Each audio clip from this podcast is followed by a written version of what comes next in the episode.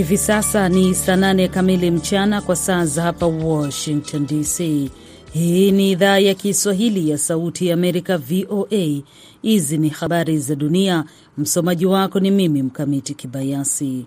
Mamlaka za Pakistan leo zimemkamata mwanasiasa wa upinzani wa siku nyingi kwa tuhuma za uchochezi baada ya kukosoa kiongozi wa kijeshi nchini humo mwenye nguvu nyingi.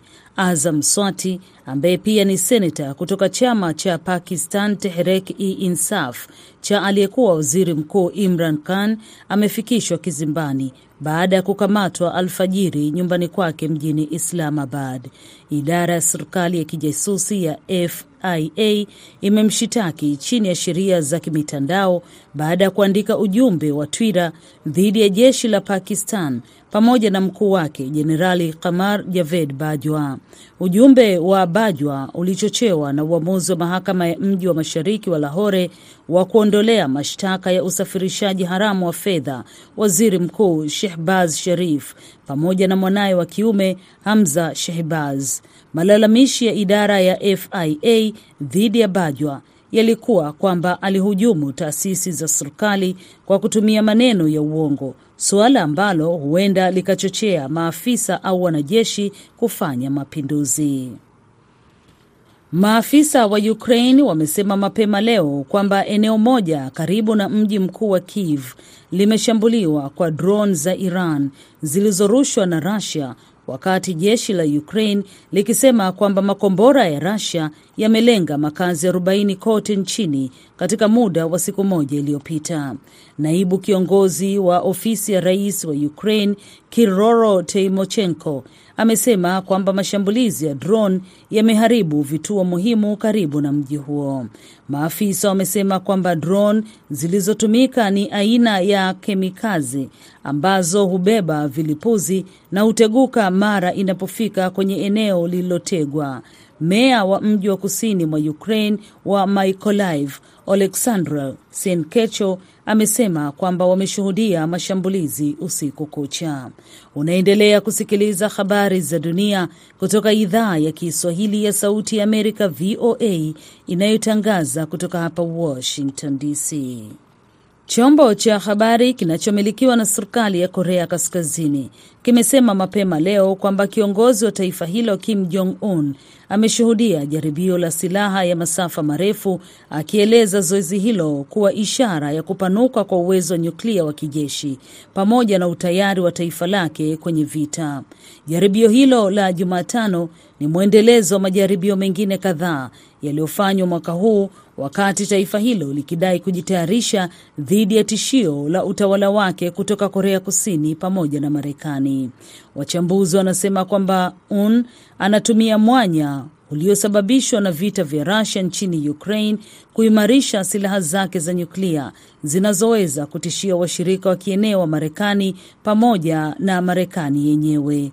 Maafisa wa Korea Kusini wamesema kwamba Korea Kaskazini huenda ikaongeza majaribio katika wiki zijazo au miezi, ikiwa kampeni ya kulazimisha Marekani kuikubali kama nchi yenye uwezo wa nyuklia na ushawishi wa kutosha wa kushauriana kuhusu masuala ya uchumi na usalama wa kimataifa.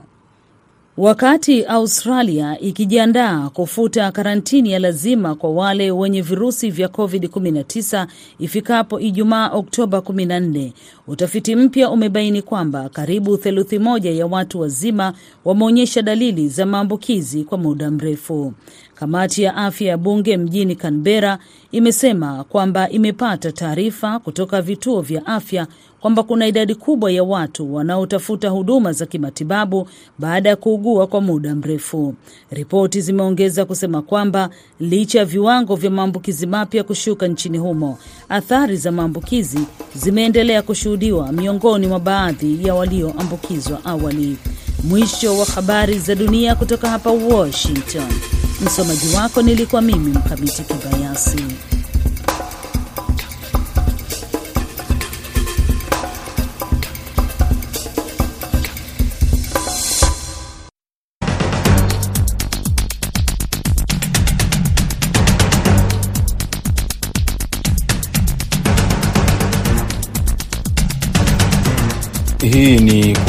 Undani kutoka idhaa ya Kiswahili ya Sauti ya Amerika. Karibu msikilizaji, popote pale unapotusikiliza katika siku nyingine ambapo tunaangalia habari muhimu kwa undani zaidi.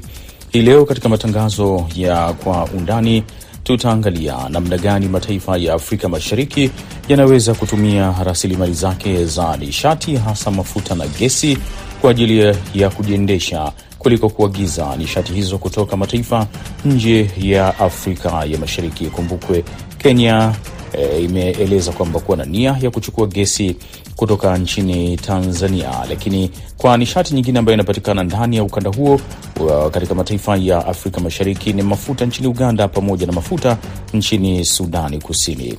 Na katika sehemu ya pili tutaangalia E, ripoti ambayo imetolewa ikiangazia viumbe wa ulimwenguni e, ambayo imeandaliwa na shirika la kimataifa la usimamizi wa wanyamapori na uhifadhi la WWF, ambapo imeonyesha kwa kiwango kikubwa viumbe vinazidi kupungua. Ninayekukaribisha katika matangazo haya, mimi jina langu ni Idi Ligongo na ninakusihi uwe nami mpaka mwisho wa matangazo haya ya kwa undani kwa siku hii ya leo.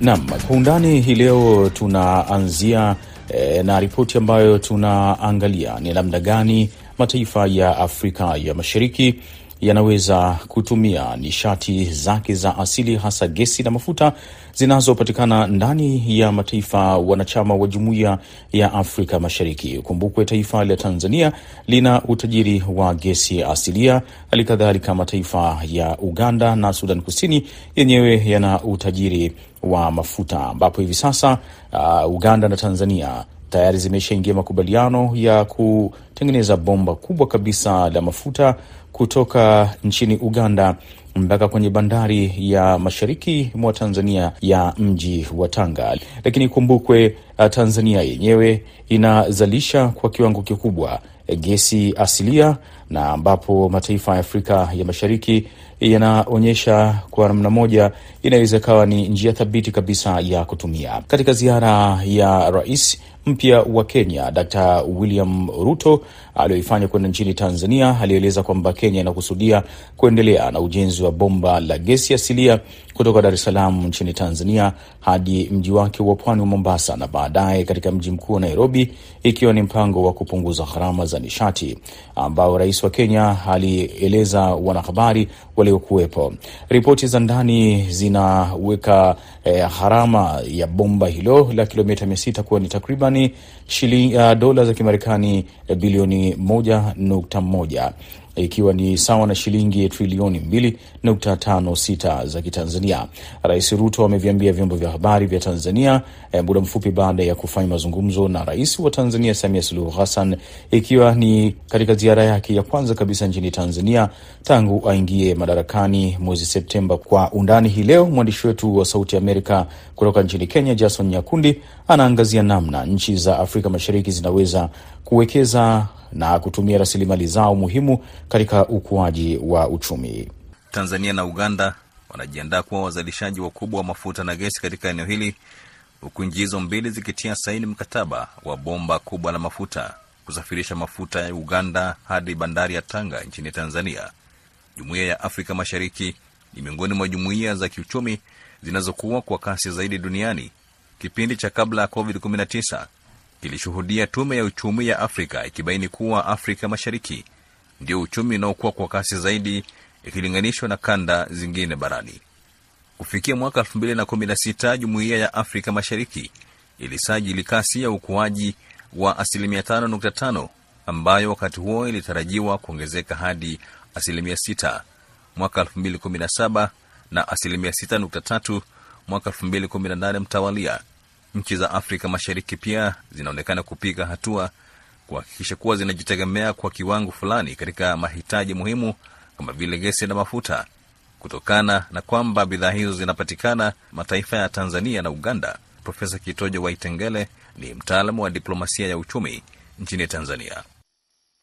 Mi nafikiri kwanza tumechelewa sana katika masuala ya mashirikiano ya vitu ambavyo sisi tuna utajiri ndani na tunaweza tukazalisha kwa wingi na kushirikiana. Hebu fikiria kwa mfano, sisi tunaagiza mafuta kutoka Uarabuni mbali kwa bei wanaotaka wao, badala ya kutumia mafuta ambayo yanazalisha katika, katika eneo letu. Lazima ifike mahali tuhakikishe kwamba tunashirikiana. Ushirikiano wa Afrika Mashariki ndio utatufanya sisi tuwe na nguvu kiuchumi. Sasa tukishakuwa na, na, na nguvu kiuchumi, sasa sisi kama Jumuiya ya Afrika Mashariki ndio tushirikiane na wengine nje, tutakuwa na nguvu sana. Utakumbuka mashirikiano kati ya Umoja wa Ulaya na Afrika Mashariki, jinsi ambavyo ulikosa nguvu kwa sababu ya sisi ku, kuanza kujadiliana mmoja mmoja badala ya sisi kujadiliana Jumuiya ya Afrika Mashariki na nchi nyingine ya nje. Kwa mimi nafikiri tumechelewa sana kuimarisha mahusiano yetu ndani ili kuimarisha uchumi wetu ili tuwe na nguvu za kujadiliana sasa na mataifa ya nje. Ukiangalia kwa mfano biashara zetu sisi ndani Jumuiya ya Afrika Mashariki na biashara zetu wana Jumuiya ya Afrika Mashariki na nchi za nje ni kubwa zaidi. Kwa bado tunahitaji kuimarisha ushirikiano wa ndani, kwa sababu kwanza, unajua uzuri ni nini? Ule ukaribu kijiografia, lakini yale mahitaji yetu yanafanana fanana, sheria zile za ubora zinafanana fanana. Ukienda Ulaya, nyama ya Tanzania au ya Kenya watasema hiyo haina ubora, lakini nyama ya Tanzania kwenda Kenya ni rahisi, kwenda Uganda ni rahisi, kwenda Sudani ni rahisi. Matunda yetu watasema ah, matunda haya bidhaa hizi hazina ubora, sijui waangalie nini. Lakini Kenya, machungwa kutoka Tanga yanaingia tu Kenya na bidhaa kutoka China zinaingia Tanzania. Kwa hiyo unaona manufaa yaliyopo kufanya biashara eh, kati yetu ni manufaa makubwa, na hii ni fursa. Kimsingi hatujaitumia hii fursa. Kwa mimi naona huu mkakati wa mafuta na gesi ni mkakati muhimu, utaifanya Tanzania kupata mafuta kutoka Uganda ipunguze sana uh, gharama ambayo ilikuwa inaagiza mafuta kutoka Uarabuni. Itaifanya Kenya gesi kutoka Tanzania ipunguze gharama sana, na kwa hiyo kutumia pesa zilizobaki katika maendeleo yake mengine. Kwa hiyo huu ushirikiano ndio manufaa yake, na hatujanufaika vizuri na ushirikiano huo. Kwa hiyo kinachohitajika ni kuweka mazingira sawa ya biashara. Kenya anatengeneza nini atuzie Tanzania, na sisi Tanzania tunatengeneza nini bora ambacho tunaweza tukakiuza Kenya, na mazingira ambayo ni sawa kwa pande zote mbili. Sasa tunapoanza huu uhusiano wetu na ushirikiano, na imani utakuwa utakuwa itafika mahali, matamanio yangu, Afrika Mashariki itakuwa na nguvu kiuchumi, itafikia katika ngazi ya juu ambayo tutakuwa na pesa moja katika Afrika Mashariki. Kwa hiyo mtu yoyote anataka kununua bidhaa za Afrika Mashariki lazima atafute hiyo pesa kama anavyofanya Urusi. Natamani tufikie mahali tunapofanya Urusi, kwamba sasa mnaponunua mafuta na gesi kutoka Urusi, Urusi anataka mtafute hela yake. Ndio tunataka tufikie huko. Hatujafikia huko kwa sababu ya utengano wetu. Uganda inakadiriwa kuwa na takriban asilimia sufuri nukta mbili ya jumla ya akiba ya mafuta duniani. Nchi hii inajivunia mapipa bilioni mbili nukta tano ya akiba ya mafuta yaliyothibitishwa, kiwango ambacho kinaiweka katika nafasi ya 31 duniani. Akiba mafuta nchini Uganda inatajwa kuwa ni zaidi ya mara mia mbili ya matumizi yake ya kila mwaka, na hivyo kuifanya kuwa na manufaa makubwa kwa mauzo ya nje, huku utafiti ukiendelea katika fuo za ziwa Albert katika wilaya ya Hoima nchini Uganda. Makadirio ya mradi wa kwanza yanaonyesha kuwa kati ya mapipa bilioni 1.4 ya mafuta yatatolewa ifikapo mwaka 2025. Kwa upande mwingine, nayo serikali ya Kenya imetangaza mipango ya kuharakisha ujenzi wa bomba la gesi kutoka Tanzania katika juhudi za kupunguza bei ya gesi ya kupikia. Rais William Ruto Jumatatu alisema bomba la urefu wa kilomita 600 ambalo Kenya itatumia kuagiza gesi kutoka kiwanda cha Mtwara nchini Tanzania ni jambo lililopewa kipaumbele, tangazo ambalo linaashiria kuwa mradi huo utaharakishwa. Bomba hilo ambalo gharama yake inakadiriwa kuwa dola bilioni 1.1 ni sehemu ya mkataba wa makubaliano ya ushirikiano katika usafirishaji wa gesi asilia ambao rais wa zamani wa Kenya Uhuru Kenyatta alitia saini na rais wa Tanzania Samia Suluhu Hassan Mei mwaka jana. Lakini ni yapi viongozi wa nchi za Jumuiya ya Afrika Mashariki wanastahili kutekeleza kuhakikisha kuwa miradi hii inafanikiwa kwa haraka? Jambo la kwanza ambalo sasa hivi umeliona ni ule kwanza utashi wa na, na kuthubutu uthubutu utashi na uthubutu wa viongozi wetu. Umeona Tanzania tumekutana na Uganda kwa ajili ya bomba la mafuta. Umeona e, Kenyatta alianzisha, sasa ameingia Ruto na Ruto naye amekuja akisema kwamba hilo ndio nalipa kipaumbele.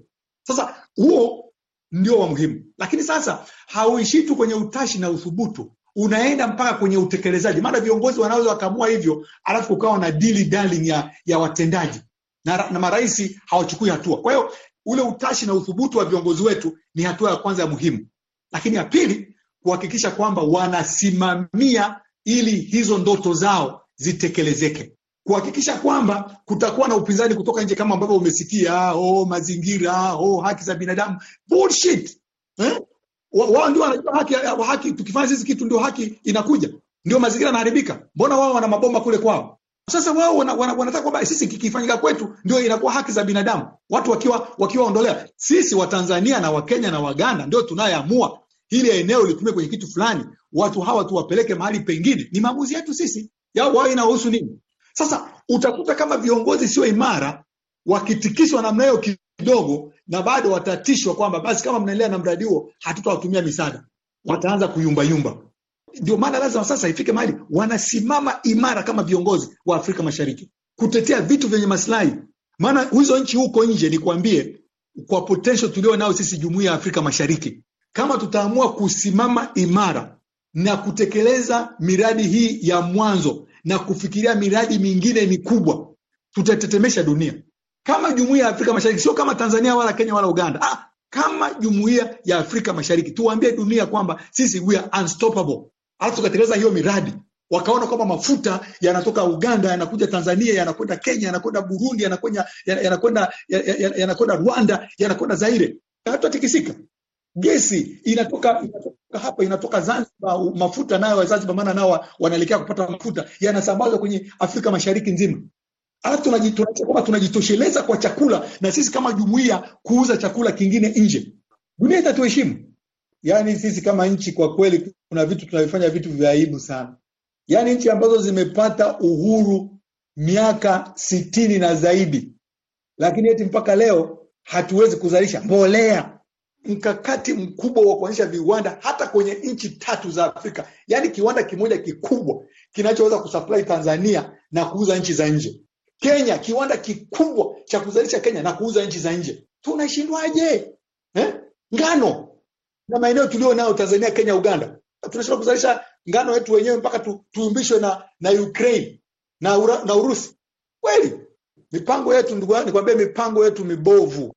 Lakini mimi ningekuambia kwamba kwa mfano sisi Jumuiya ya Afrika Mashariki ambayo tuna tuna tuna uzalishaji wa kutosha, sisi sisi Jumuiya ya Afrika Mashariki tungeweza kukiwa na mkakati mzuri, tunaweza tukailisha Afrika. Uagizaji wa gesi kutoka Tanzania utaipa Kenya njia mbadala ya kupunguza gharama ya gesi ya kupikia.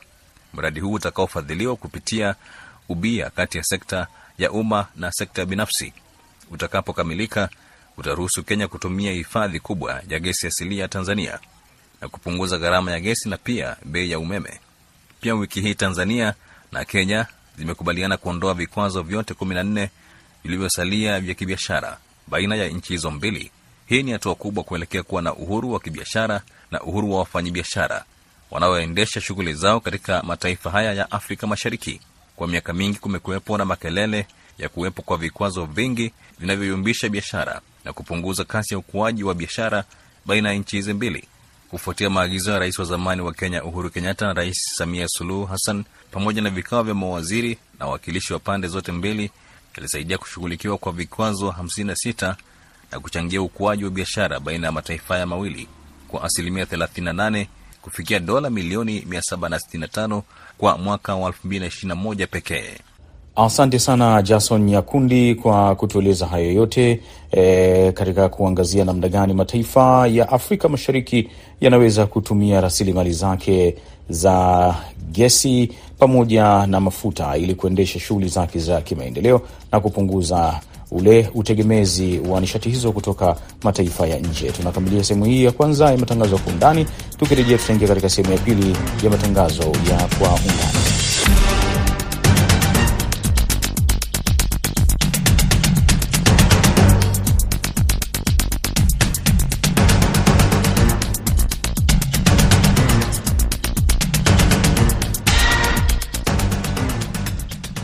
Nam, karibu katika matangazo ya kwa undani sehemu hii ya pili, ukiangalia ripoti ambayo imeangazia viumbe hai waliopo duniani kutoka shirika la uhifadhi la kimataifa la WWF, ambapo ripoti yake imeonyesha kwamba idadi ya viumbe ama wanyamapori ambao wamekuwa wakiangaliwa na kujumuisha wanyama mbalimbali inaonyesha kupungua kwa asilimia sabini katika kipindi cha miaka hamsini iliyopita. Hii ni kwa mujibu wa tathmini ambayo imetolewa ya ripoti hiyo imetolewa hii leo, ambapo ikionyesha hali mbaya kabisa eh, ya upungufu wa wanyama hao pori kutokana na shughuli mbalimbali za kibinadamu.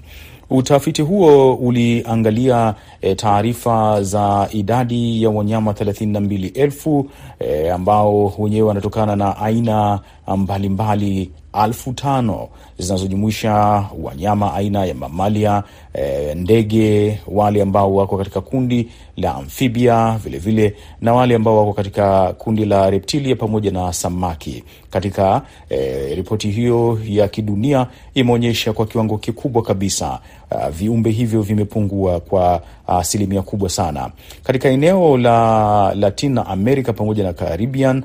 Uh, hali inaonyesha kuwa ni mbaya zaidi, wanyama wenyewe wamepungua kwa asilimia tisini. Kidunia, ripoti inaonyesha kwamba wanyama wamepungua kwa kiwango cha asilimia sitini na tisa toka mwaka elfu moja mia tisa na sabini. Marco Lambertini ambaye ni mkurugenzi mkuu wa shirika hilo la kimataifa la uhifadhi la WWF amesema kwamba e, taasisi yake imeshtushwa kwa kiwango kikubwa na taarifa hii ambayo imeonyesha kushuka kwa kiwango kikubwa kwa idadi ya wanyamapori hasa katika wale wanyama waliopo katika maeneo ya tropical ambako ndiko wanaopatikana au mahali ambayo inapatikana eh, viumbe vingi eh, katika eh, ile eh, kundi ambalo linajumuishwa kama vile wanyamapori. Hali imekuwa ni mbaya zaidi e, katika viumbe ambao wako baharini, ambapo bahari imekuwa zikichafuliwa na viumbe hao pia wameonekana kupungua kwa kiwango kikubwa kabisa e, toka kipindi cha miaka ya elfu moja e, mia tisa na sabini. Kiwango cha kuongezeka watu ni jambo lingine ambalo limegusiwa, mabadiliko ya tabia nchi au ya hali ya hewa pamoja na magonjwa. Hapa nazungumza na Profesa Fulben Namwamba kutaka kujua kile ambacho anakiona. Je, Profesa, hali hii inaweza ikarekebishika? Nia ina fursa hiyo na inaweza, lakini itabidi kwanza, ni lazima wajihami kifedha na pia wajihami katika mikakati ya kufanya vile. Unaona kuwa vipimo joto vinapanda sababu ya mageuzi ya tabia nchi, unyevunyevu wa udongo unapunguka, ikiwa vile sasa nyasi na mimea inapunguka. Halafu gezo kingine inafaa tuangalie ni kuwa idadi ya watu inapanda na rutuba inapunguka. Kile ambacho unaweza kutueleza kwenye swala hili la kuongezeka idadi ya watu, kuna uhusiano wowote wa kupungua vile vile kwa idadi ya wanyamapori? Ndivyo sababu idadi ya binadamu inavyozidi kuongezeka, wanatumia rasilimali mbalimbali. La kwanza ni kuwa wamechukua misitu na mbuga, wamezigeuza kuwa mashamba. Hilo ndilo jambo la kwanza. Kwa hivyo wanyama hawana pa kuishi au kwenye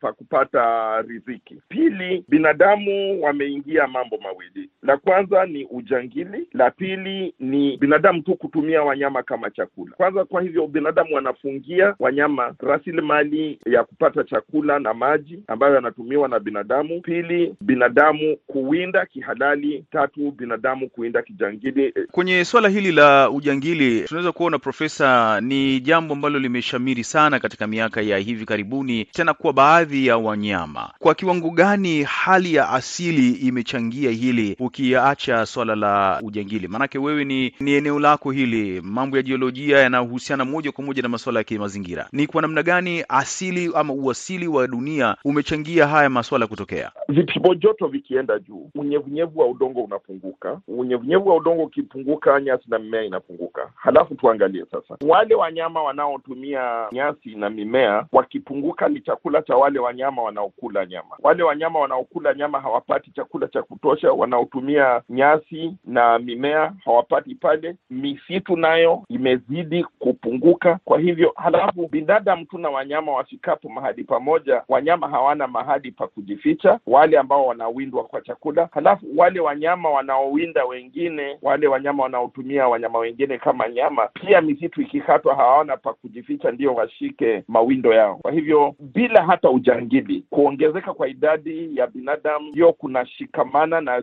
kigezo cha kupanda kwa vipimo joto na kupunguza mimea na inapunguza idadi ya wanyama. Umegusia swala la kufanyika programu madhubuti. Nyinyi kama wataalam, ni kitu gani ambacho mnaona kwa wakati huu angalau kuzuia hali hii isiendelee kutokea? Nini ambacho kinatakiwa kifanyike? Mikakati, mikakati. Wajua, kusuluhisha jambo huwezi kusuluhisha ikiwa huna mikakati, so mikakati ni lazima iwepo. Ningependa kukumbusha, kwa mfano, tuchukue Kenya na Tanzania. Tukichukua wanyama walio Serengeti upande wa Tanzania na wanyama walio Mara upande wa Kenya, wale wanyama hawajui mipaka. Watavuka kutoka Kenya waende Tanzania, wakae miezi kadhaa, alafu wavuke tena warudi Kenya. Kama Kenya na Tanzania haina mkakati mmoja, wala haina sera ambazo ni sambamba ama ziko pamoja, wala kushirikiana na kuwasiliana, basi mkono wa kulia haujui mkono wa kushoto unaofanya, wanaoumia ni wanyama. Kwa hivyo ni jambo la maana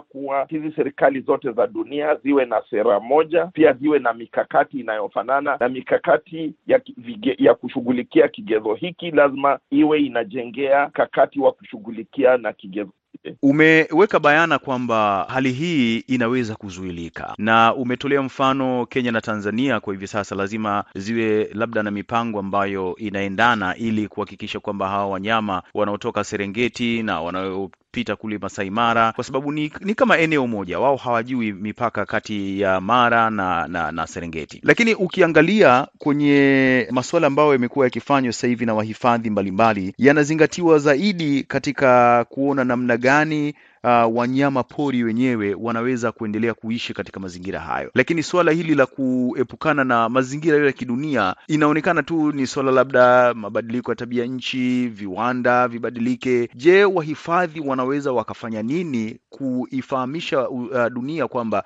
hata hili suala la mabadiliko ya tabia nchi linahusiana moja kwa moja na suala la uhifadhi? Jambo ambalo litasaidia ukienda kwenye hizi nchi za magharibi au nchi za kaskazini ambazo zina viwanda vingi, ni kuwa watu wana huruma. Ukiwaambia ndovu ana shida wanamwonea ndovu huruma. Ukimwambia kuna mnyama fulani kama faru anaisha, wanamwonea huruma. Basi tukiweza kuwaonyesha kuwa ule uchafuzi wa hewa ndio unachangia tabia nchi, basi itabidi nao wachangie fedha kwenye serikali zilizo kwenye nchi za joto kama Kenya na Tanzania kuhifadhi hawa wanyama. Fedha zipo, lakini ni lazima wafanye kampeni na wawajulishe na wawaeleze kuwa tabia zinazofanyika kwenye viwanda katika nchi hizi ndio inachangia na ni lazima wachangie Umoja wa Mataifa na miradi ambayo itatoa michakato ya kusuluhisha hizi shida za kupotea kwa wanyama. Sasa nyinyi kama wataalam, mnaona kweli kuna nia thabiti kabisa ya ku Uh, hakikisha hili linamalizika au ni kwa mfano tunasubiri kama ripoti kama hizi zinavyotoka ndio tunashtuka na kuzungumza kufanya mijadala kama hii, lakini baada ya hapo hakuna kinachofanyika? La, lazima ni wale waongozi wa kisiasa. Wataalam hao wana vijulisho, wameelezana, wamesha tayari kutambua vigezo, wameweka mikakati, lakini sasa kwenda kuweka hiyo mikakati na kutengeneza zile sera ni serikali lazima ziongeze. Na tunaona kwenye hii ripoti inaweka bayana kwamba kidunia, e, wanyama hawa wamepungua kwa asilimia sitini na tisa, lakini kwenye eneo la Latin uh, America pamoja na Caribbean wenyewe uh, wanyama wamepungua kwa kiwango kikubwa uh, mpaka asilimia karibu tisini na nne. Kwa nini eneo hili linaonekana kuna upungufu mkubwa sana tofauti na maeneo mengine ama na wastani wa dunia? Inategemea ni matumizi ya wanyama, kwa kwa mfano kwa chakula, au kama si wanyama wenyewe, ni kuwa kuna rasilimali fulani inayotumiwa kwa chakula na rasilimali ya binadamu. Asante sana Profesa Fulbert Namwamba kwa hayo yote, na hapa ndo tunakamilisha matangazo ya Kwa Undani kutoka idhaa ya Kiswahili ya Sauti Amerika. Kwa niaba ya wote waliofanikisha matangazo haya, mimi jina langu ni Idi Ligongo na shukran kwa kuwa nami.